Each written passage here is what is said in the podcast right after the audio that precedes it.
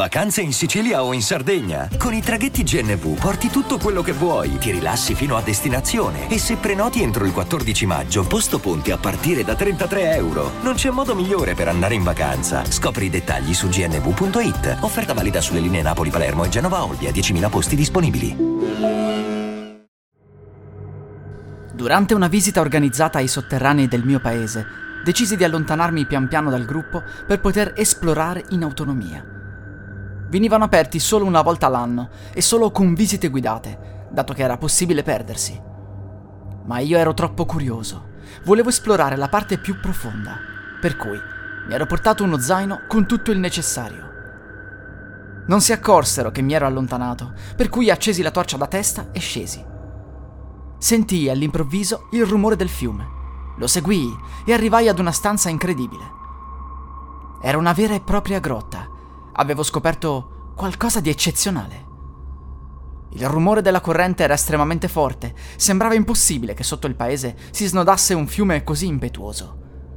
Decisi di avvicinarmi per fare un filmato e lì successe qualcosa che mi avrebbe condannato. Dall'acqua spuntò una specie di mano tentacolo, mi afferrò e mi trascinò nel fiume. Riuscii a divincolarmi, ma ero in balia della corrente. Fortunatamente il fiume non era molto profondo, ma sentivo che mi stava velocemente trascinando verso una costante discesa. Riuscii a raggiungere la riva solo in un'ampia stanza alla base. Il fiume finiva lì, trasformandosi in un lago. Era freddo ed io ero bagnato fradicio. Fortunatamente le mie torce erano impermeabili Così iniziai ad esplorare la stanza. Non c'era via d'uscita e non potevo più risalire dal fiume. Dopo una prima buona ora passata ad urlare e a disperarmi, decisi di provare a fare qualcosa. Le pareti erano scivolosissime. Tentai di risalire in ogni modo possibile, ma fu tutto inutile. Oltretutto, il fiume andava restringendosi verso l'alto, in un punto in cui potevo passarci a malapena. Per l'appunto, la corrente mi aveva portato ad una specie di imbuto dove solo da sdraiato ero riuscito a passare, e solo grazie alla forza della corrente. Se anche fossi riuscito ad arrivare lì, come avrei fatto a passare controcorrente?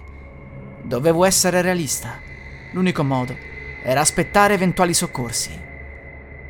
Sapevano che ero andato nei sotterranei prima di sparire, mi avrebbero sicuramente cercato. Il mio obiettivo era quello di sopravvivere il più a lungo possibile e aspettare le ricerche. Provai a calmarmi e a pensare. Avevo tutta l'acqua che volevo, ma il cibo?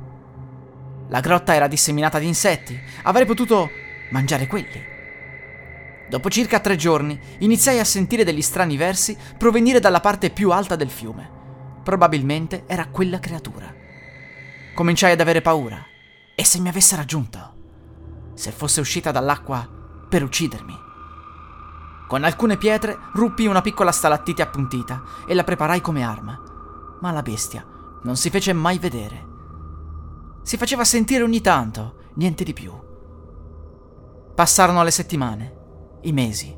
Ormai mangiavo qualsiasi cosa trovassi senza ribrezzo. Sul fondo del lago cresceva una vegetazione rigogliosa di muschio e alghe. Iniziai a divorare anche quelle. Il mio smartphone era resistente all'acqua, lo accendevo una volta ogni tanto per controllare le mie foto, per sentirmi meno solo. Ovviamente non c'era segnale e la batteria si sarebbe presto esaurita. Per questo lo accendevo solo 10 minuti a settimana, giusto il tempo di guardare qualcosa e di ascoltare un paio di canzoni. Non credo che le ricerche proseguiranno. Dopo mesi di tentativi andati a vuoto mi avranno ormai dato per morto. Sicuramente. Questa è la mia nuova casa. Questa è la mia nuova vita. Ma sono sopravvissuto. Ed è questo che conta.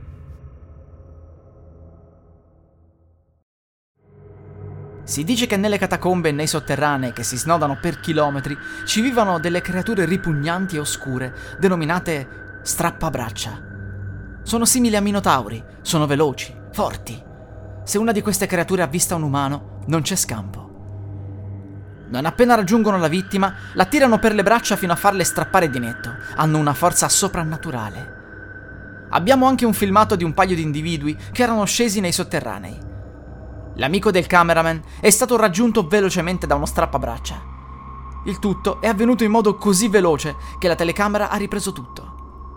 Da uno strano rumore e da una figura in lontananza che stavano cercando di riprendere, si sono ritrovati con un mostro enorme che nel giro di due secondi ha strappato le braccia di uno dei due. Il cameraman è riuscito a salvarsi solo perché lo strappabraccia è rimasto a mangiarsi l'amico, anziché inseguirlo. Il filmato è diventato virale in tutto il mondo e da lì sono nate prove di coraggio in sotterranei e catacombe. Sono morte altre persone, ma la cosa più spaventosa è perché in passato non succedeva? Quando sono arrivate queste creature? E da dove? In tutto il mondo si sta cominciando a sigillare ogni accesso ai sotterranei, ma ciò basterà? Se alcuni di quei mostri riusciranno ad arrivare in superficie, cosa ne sarà di noi? Le nostre armi basteranno a fermarli? Oppure no?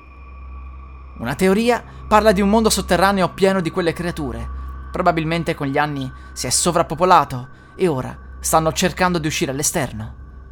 Spero che questa teoria non sia vera, altrimenti potremmo essere spacciati.